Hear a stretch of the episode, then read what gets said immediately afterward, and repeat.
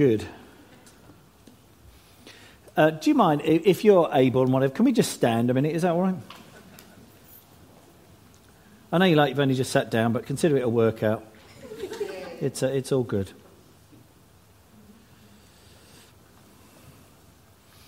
Just, uh, just put your arms out as if you're receiving a gift.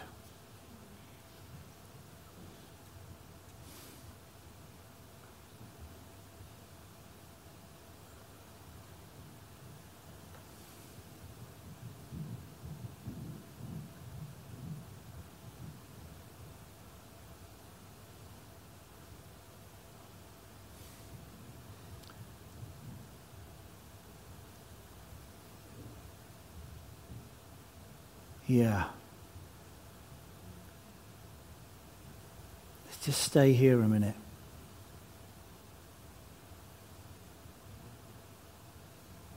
Just increase the sense of your presence here, God.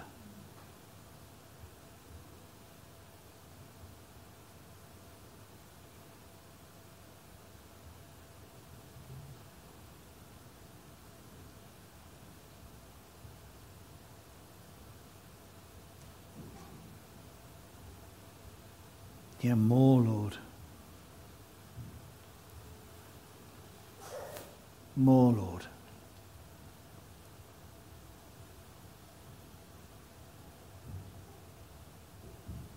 God, we're not giving you a quick prayer before a talk.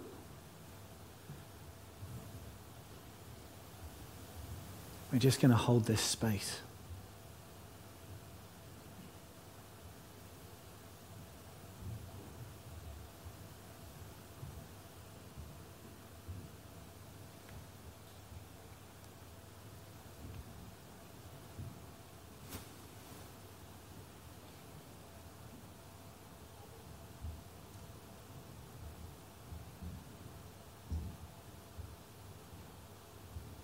Father, I feel that I, I know, and many others are feeling increasingly desperate for you.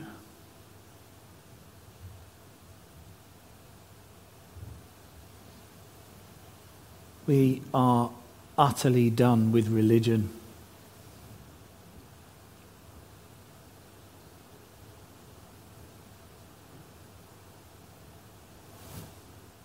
To be honest, God, many of us are even a little bit done with church, certainly done with church that doesn't feature you and your presence.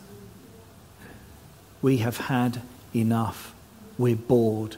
We are restless. We long for more. Spirit, break out. Without you, we have nothing. We're just a community group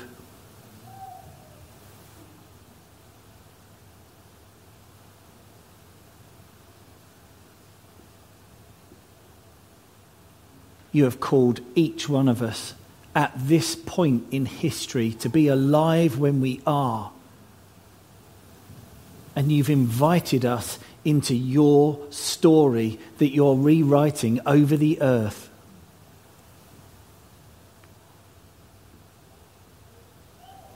We long for you, God.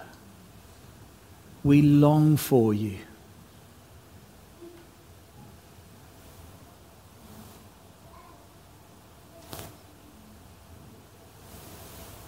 The book in the Old Testament called Ecclesiastes, the theme really is everything is meaningless.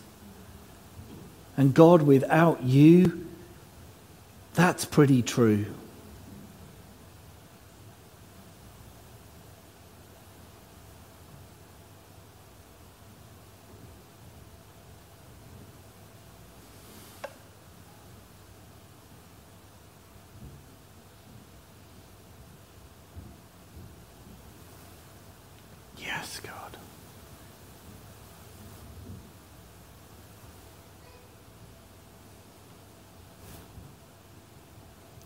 Turn your eyes upon Jesus.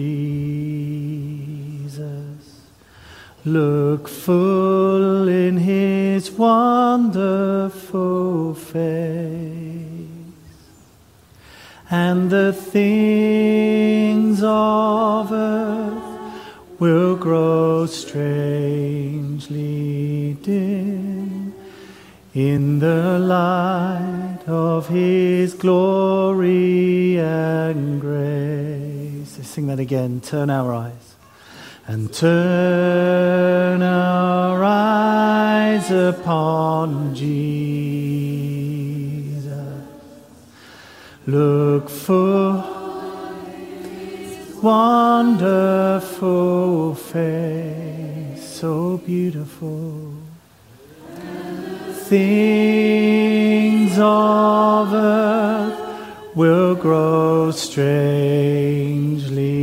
dim in the light of His glory and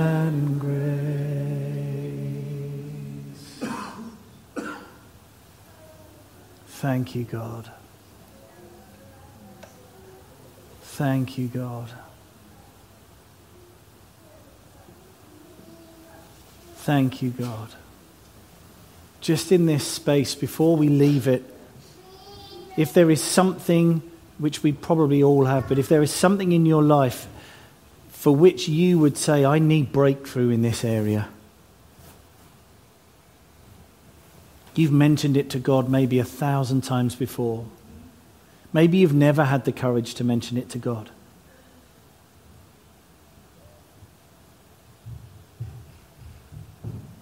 And as we're snuggled up, cuddled up next to Father on a heavenly sofa, the Bible says we're seated in heavenly places. Then just mention it to Him.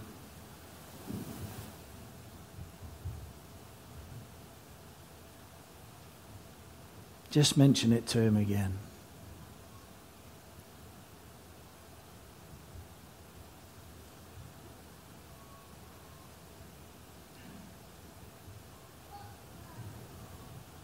Thank you, God.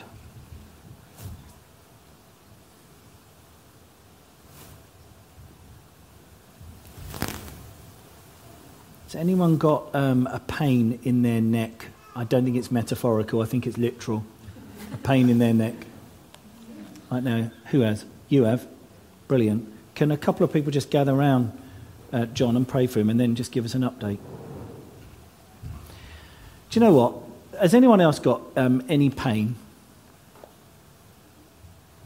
If you've got pain, then do you mind just come to the front and, and we're going to just have some people gather around. Just come to the front. You don't need to give them a like full explanation. Just say, I've got pain here and we're going to pray. Just literally against pain. Most people here have got pain, but well done for the courage of those who've come forward. I appreciate that. I don't care if 50 people come forward. And and you guys who aren't, you haven't got pain, thank you, Jesus, you haven't got pain, that's brilliant. Can you either come and lay hands on these guys um, and, and start praying for them? And the rest of you who may be like, oh, well, I, I, yeah, I want to stay where I am. That's all right. Reach a hand out. Please engage. Start praying for them right now. Just command that pain to go. Pain is not God's plan. That's not what he longs for for his children. You don't long for pain for your kids. God doesn't long for pain for his. Thank you, God. If you don't know anything else to say, say, Holy Spirit, come. More Holy Spirit. Move, Holy Spirit. Pain, go. Thank you, Jesus. Thank you, Jesus. Yes, thank you, Lord. And while, while you're all there, I'm just going to uh, read, read this out over you. On the day Pentecost was being fulfilled, all the disciples were gathered together in one place. Suddenly, they heard the sound of a violent blast of wind rushing into the house from out of the heavenly realm. The roar of the wind was so overpowering, it was all that anyone could hear. Then all at once, a pillar of fire appeared before their eyes. It separated into tongues of fire that engulfed each one of them. They were all filled and equipped with the Holy Spirit and were inspired to speak in tongues, empowered by the Spirit to speak in languages they'd never even learned. Now, at that time, there were worshippers there who had emigrated from many different lands. When the people of the city heard the roaring sound, crowds came running to where it was coming from, stunned over what was happening because each one could hear the disciples speaking in his or her own language. Bewildered, they said to one another, Aren't these all Galileans? Meaning they haven't been to uni. So, how is it that we hear them speak in our own languages? We're from all over the place. They all stood there, dumbfounded and astonished, saying to one another, What is this phenomenon? Spirit, break out. We need you. We long for you. God, we are desperate for you.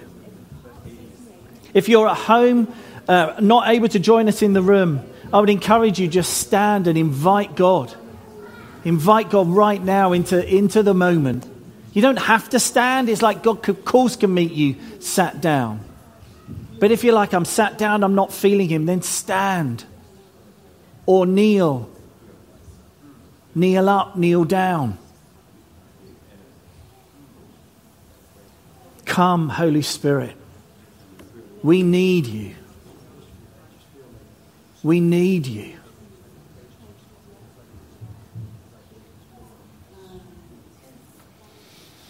How are we doing down here? Is, uh, can people just give us a wave if you're feeling any improvement? Don't be nice, be honest.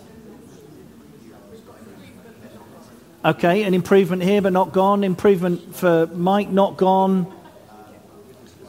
Anyone else? More improvement? Brilliant. Thank you, God. We release more of what you're already doing, God. More of what you're already doing. Thank you, God. I just want to encourage you um, while they're, they're, they're just praying. There was someone who is part of the Renew project here. They got prayed for, and it's taken a month for the healing to fully come. And no, it wasn't the type of healing that would come in a month. It was the type of healing that shouldn't have come at all. And God has taken a month to knit everything back together that needed knitting back together. So be encouraged. Sometimes it's instant, sometimes it's as we go, sometimes it's as we continue to lean into Him. Thank you, God. Thank you, God. Okay, for those who aren't praying, um, by all means, go and take your seat. If you've got a Bible, turn to Luke 19. If you're still praying, still pray. We want to, we want to squeeze out the max we can.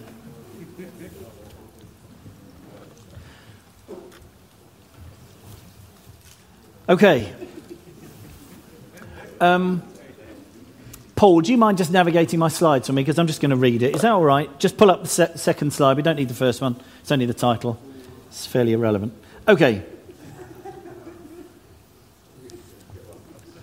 So, in the city of Jericho, there lived a very wealthy man named Zacchaeus, who was the supervisor over all the tax collectors. As Jesus made his way through the city, Zacchaeus was eager to see Jesus. He kept trying to get a good look at him, but the crowd around Jesus was massive. Zacchaeus was a very short man and couldn't see over the heads of the people, so he ran on ahead of everyone and climbed up a blossoming fig tree so he could get a glimpse of Jesus as he passed by. When Jesus got to the place, he looked up into the tree and said, Zacchaeus, hurry on down, for I'm appointed to stay at your house today. So he scurried down the tree and came face to face with Jesus. As Jesus left to go with Zacchaeus, many in the crowd complained, Look at this! Of all the people to have dinner with, he's going to eat in the house of a crook. You can put in your own words there. I think the Bible has lost something in its translation, but we'll go with crook for now. Zacchaeus joyously welcomed Jesus and was amazed over his gracious visit to his home. Zacchaeus stood in front of the Lord and said, Half of all that I own I will give to the poor. And Lord, if I've cheated anyone, I promise to pay back four times as much as I stole. And Jesus said to him, ha, This shows that today life has come to you. Life has come to you and to your household. For you are a true son of Abraham. Basically, that means Jewish. The Son of Man has come to seek out and give life to those who are lost. And we're going straight on. I'm going to talk about that one in a minute, but we're going to go straight over to Acts 3. Again, Bibles, if you've got one of those old fashioned paper versions, then uh, yeah, whip, whip that out and go for it. Acts 3. I encourage you, if you don't get your paper version out much, I encourage you to get your paper version out. If this, I don't know, something about actually holding it and you don't get pings coming in at the top of the Bible, the texts and things coming in, and oh, it's about to start raining, and all those kind of distractions uh, that you might get. So one afternoon, I think this is right. Yeah, yeah. One afternoon, Peter and John went to the temple for the three o'clock prayer. As they came to the entrance called the Beautiful Gate, they were captured by the sight of a man crippled from birth being carried and placed at the entrance to the temple. He was often brought there to beg for money from those going into worship.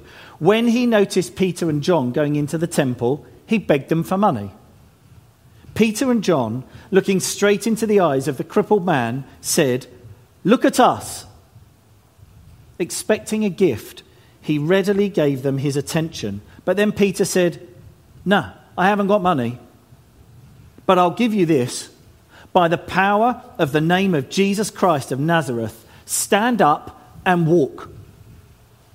Peter held out his right hand to the crippled man. As he pulled the man to his feet, suddenly power surged into his crippled feet and ankles. The man jumped up stood there for a moment, stunned, and then began to walk around. As he went into the temple courts with Peter and John, he leapt for joy and shouted praises to God. When all the people saw him jumping up and down and heard him glorifying God, they realized that it was the crippled beggar. Do you remember a number of, for those of you who are here, we talked about blind Bartimaeus, who had to have his name changed. This is this guy too. This is another guy. Oh, it's Crippled Man. Oh, my word, Crippled Man. We're going to have to rename him Leaping for Joy Man. He needed a new name after this. Astonishment swept over the crowd, for they were amazed over what had happened to him. Of course they were. This guy's been begging here for years, and loads of people have walked past him. Some people have maybe even dropped a little coin in his cap or hat or whatever. And they say, We haven't got silver and gold to be able to give you, but we give, we'll give you this. Get up, stand up, walk. And he did it, and power surged into his ankles. I love that. In that moment, can you imagine being there? Did his muscles suddenly become strong? They would have become atrophied over so many years of a lack of use. So, was it literally skin and bone and somehow he had strength in it? or literally in that moment, bang, muscle reappeared. I'm excited because I would have loved to have been there, right? That is really exciting. I was talking to someone in the week um, who um, was telling me a story about a friend of theirs who prayed for someone who had no eye. And then the next morning, they woke up and they had an eye. right? This is amazing. This is so like, and God's like, yeah, I made it in the first place. I've got a whole, I've got a whole cupboard of spares up here. Like, this, is, this is nothing amazing. You buy a car, they make spares. And we're not surprised when we go, got a new exhaust for my escort. We don't do that. We're just like, well, of course they've got spares. And God's like, of course I've got spares. Anyway, um, that wasn't in my notes. Let's move on. So, uh, I'm going to show you a picture, um, and that's a picture of this. Now, I know a bit about netball. It might surprise you to know that.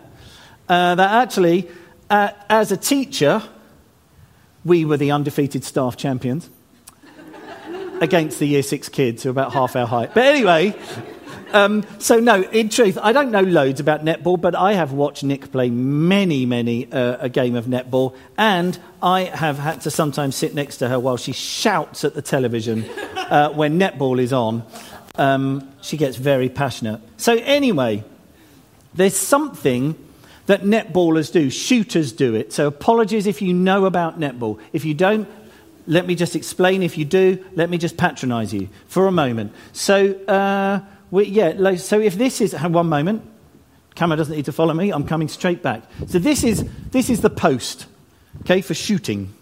I know it doesn't look like that, okay? Work with me. I've got limited props. So, this is the post for shooting. So, what happens is the shooter is trying to get the ball into there. The defender is stood right next to them. Keeps, as they're often called, is stood right next to them, basically trying to block them. And what their job is, the job of the keeper is to block the shooter getting the ball. Because basically, by the time they've done their big stridey thing that they're allowed to do, uh, by the time they've done that, they can get the ball. they can get the ball anywhere, like here. They'll be able to get it in from there easily. You know, if they're, if they're having a good day, 85% shoot rate, that kind of thing. Okay? Um, so, what the shooter has to do, forget the keeper for a minute, what the shooter has to do is create a space and hold that space for people to be able to feed in. So you can see there, you've got wing attack. I think wing defense is in trouble um, and is having to stand there, probably some contact or something. But anyway, so the wing attack is looking to put the ball in. And you'll see that what the uh, goal attack and goal shooter have done is they are creating a space. And it's called holding a space. That's what it's called. We are getting somewhere slightly more theological in just one minute, but just keep going with the netball just for a moment. So the thing is, it is up to the shooter to hold a space. And in holding that space and moving their body and positioning themselves in such a way that they're basically saying to the people feeding the ball into the circle, which isn't even a circle, it's a semicircle, um, they're basically saying, I want the ball here. Here is where it's going to happen. I've positioned myself. I am holding this space. Your job out there is to get the ball into here. And then I will do my thing. And yeah. Oh, yeah. Yeah. Yes. While someone else is going like that in front of them and doing all this tippy toe stuff. I've watched a lot of net, most of it better than that. But anyway, um, no, you would never know. I've watched a lot of school netball. Does that, does that help? Um, okay. So, a very different game. So, by changing your stance and posture, we can create space in that moment. How about this? By changing our internal posture, we can create space for someone to come into that moment. Someone to come into that moment. And this is why it matters.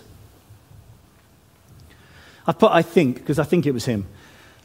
But I think it was Bill Johnson that said, We are all only one encounter away from our breakthrough. And so I see it that we have an invitation and, dare I say, a responsibility to be creating a moment, to be able to hold a space, hold a moment, so that someone can get their encounter with God. Because everyone that we ever meet is owed an encounter with God by us. I'll say that again. Everyone that we ever meet is owed an encounter with God by us. Feels heavy, feels like, well, that feels like quite a responsibility. For sure, it does feel like a responsibility. There are so many people throughout the entire Bible. The Bible isn't even. If I tried to find an example of an encounter with God in the Bible, you soon begin to realize I've got so many examples. Hang on, this book really is about encounter, isn't it? Like, uh, yeah, that's exactly what the book is about. It's about an encounter between God and his people, about between God and individuals. So there are um, you've got um, Moses encountering God in the burning bush, Samuel hearing God's voice speak to him, Joshua, time stood still. Go and read it. Time stood still. Hezekiah was given an extra 15 years to live. And God proved it to him by where the sun had come down the steps. God said, I'm going to make the sun go back up the steps. Watch this. Isaiah, whose vision changed everything for him. I see the Lord sitting on a throne, high and lifted up, and the train of his robe fills the temple. I am a man of unclean lips. one encounter, and still the effects of that encounter are rippling through the rest of eternity. Jesus, he was, he didn't so much have encounters with God as he was an encounter with God personified. Absolutely amazing. So let's just quickly go and look again at Zacchaeus and exactly what happened. So we'll do Zacchaeus first. Let me just get back there. Okay. So we know about Zacchaeus. He was a crook. He wasn't very popular. Not only was he a tax collector, working for the Romans, taking money, he was Jewish, working for the Romans, taking money from the Jews, so from his own people. Not only that, he added a little bit on, and he was the regional leader. He was not popular. Crook is probably the nicest thing he was often called, I would have thought. And he was short. If it wasn't bad enough that he was called a crook, he was also short. And um, so that's a joke. Don't worry. I can see you. That just went straight over your heads.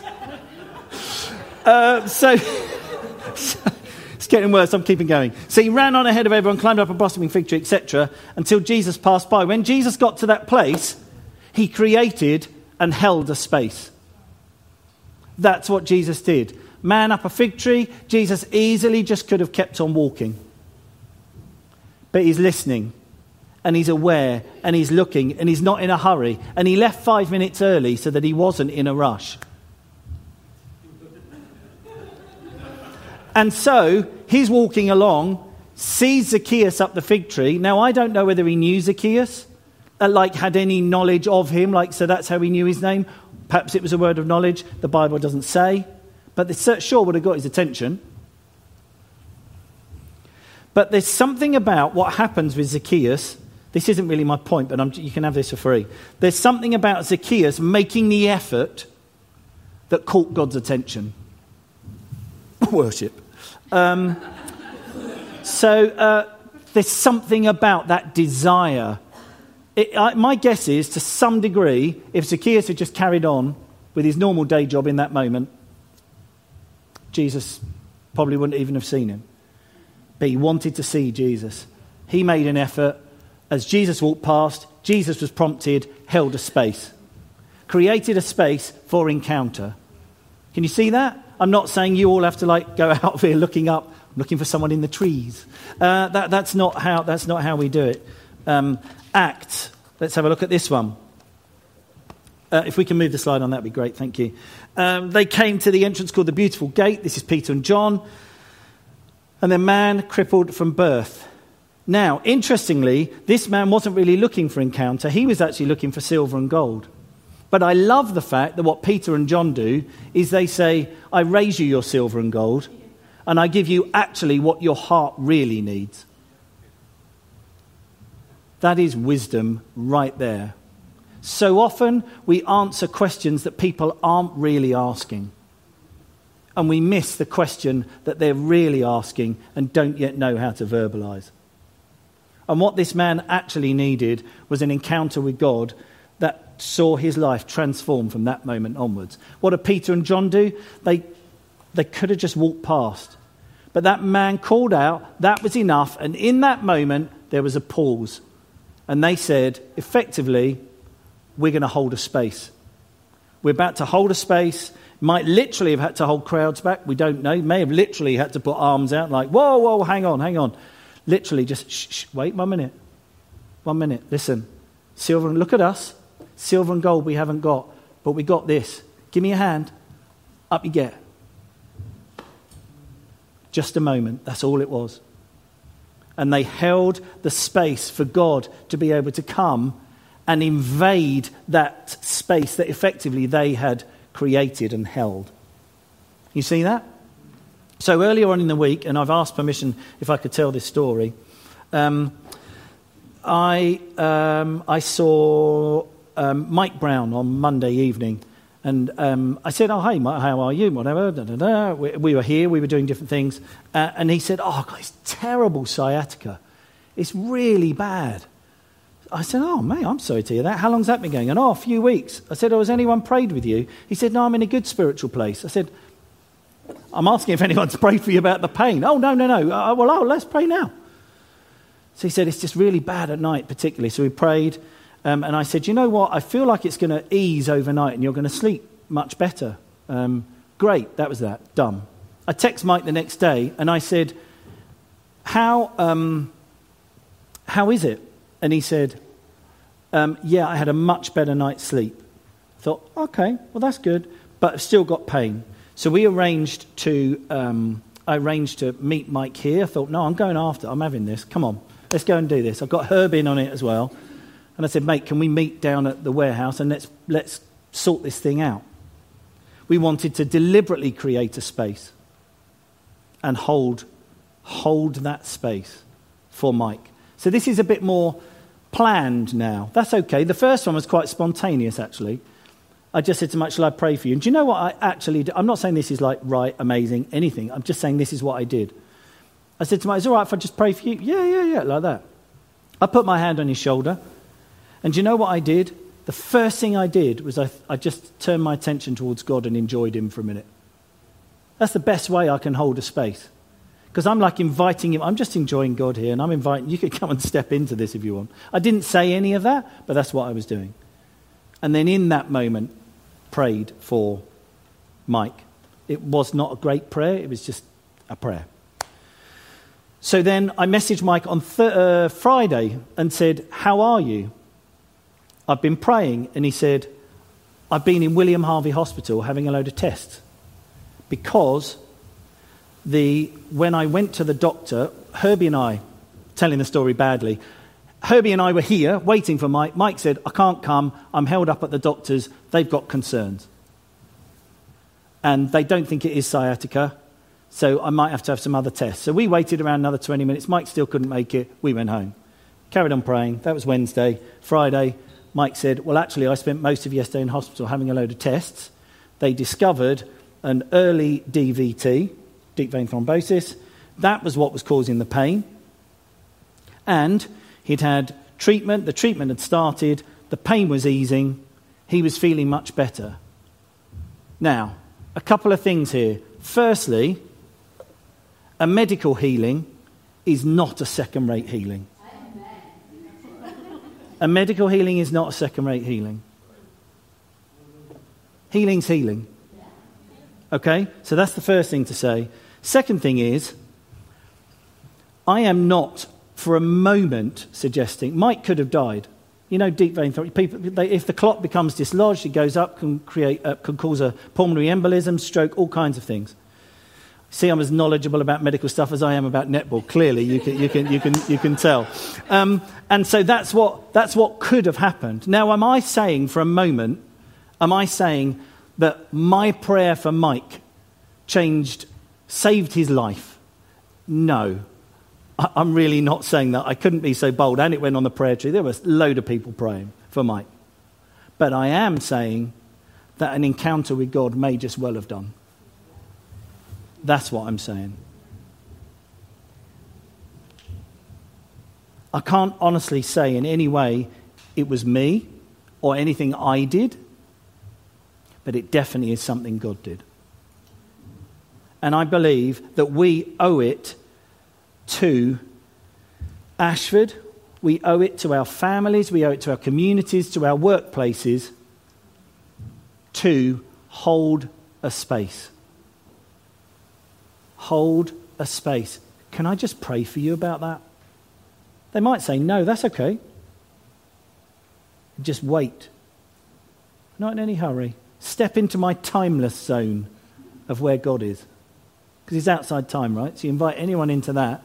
Time stands still. Tell them not to worry about being late. You can't be late, except we are. But you can't be. So let's stand. We're going to pray. We need to finish.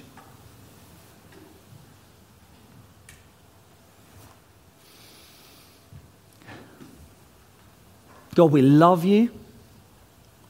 You are the solution to pretty much every problem. You have the solution. God, for the aching brokenness that humanity suffers, God, you are our hope and our solution.